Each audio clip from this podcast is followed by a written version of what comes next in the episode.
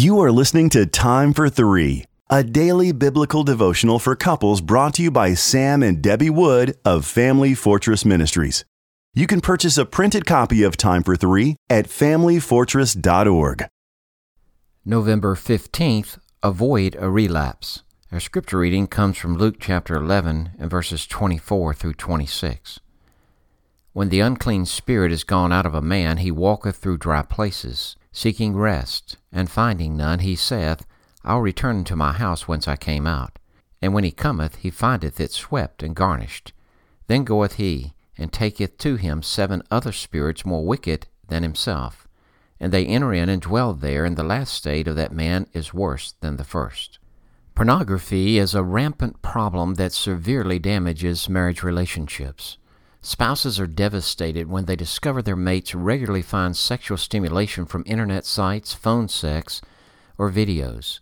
Many begin the practice at a young age and assume marital relations will override the urge. Wrong. This sinful habit is addictive. The chains of this bondage are extremely difficult to break. But Christ, who has conquered the power of sin, sets captives free. The one who genuinely wants help can incorporate practical biblical principles to defeat the demonic influence, but the path to freedom requires genuine repentance, accountability, and consistent, determined effort. One resource we'd like to suggest includes a website that offers a variety of extensive biblical studies, each geared for whatever addictive behavior an individual is struggling to overcome. We receive emails notifying us each time he or she completes a lesson. We're thrilled because the daily reports are filled with gratitude and awe for the Lord.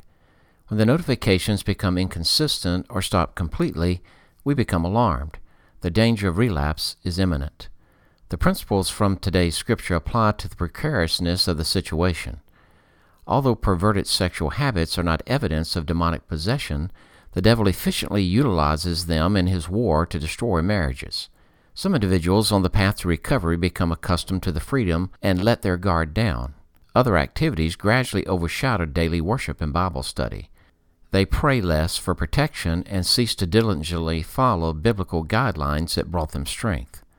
The enemy strategically tempts them in their weakened state with an innocent glance at a provocative billboard or scene in a movie, and the door for re entry is open. Only this time the attack is even stronger leading to deeper bondage than even before. The setback inevitably reopens marital wounds.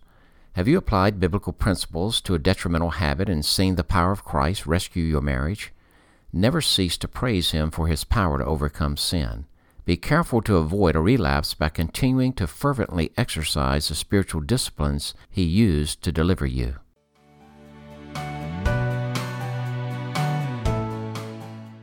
If you are blessed by these daily podcast devotions, please consider joining our ministry team by making a donation of $2 per month on our ministry website at familyfortress.org or on our ministry app. In appreciation of your support, you will receive a free printed copy of our book, What is Marriage?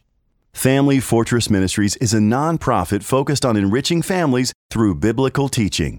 More resources are available at familyfortress.org and on the Family Fortress Ministries app, which can be downloaded from the App Store or Google Play. Thank you for your support, and don't forget to subscribe to this podcast.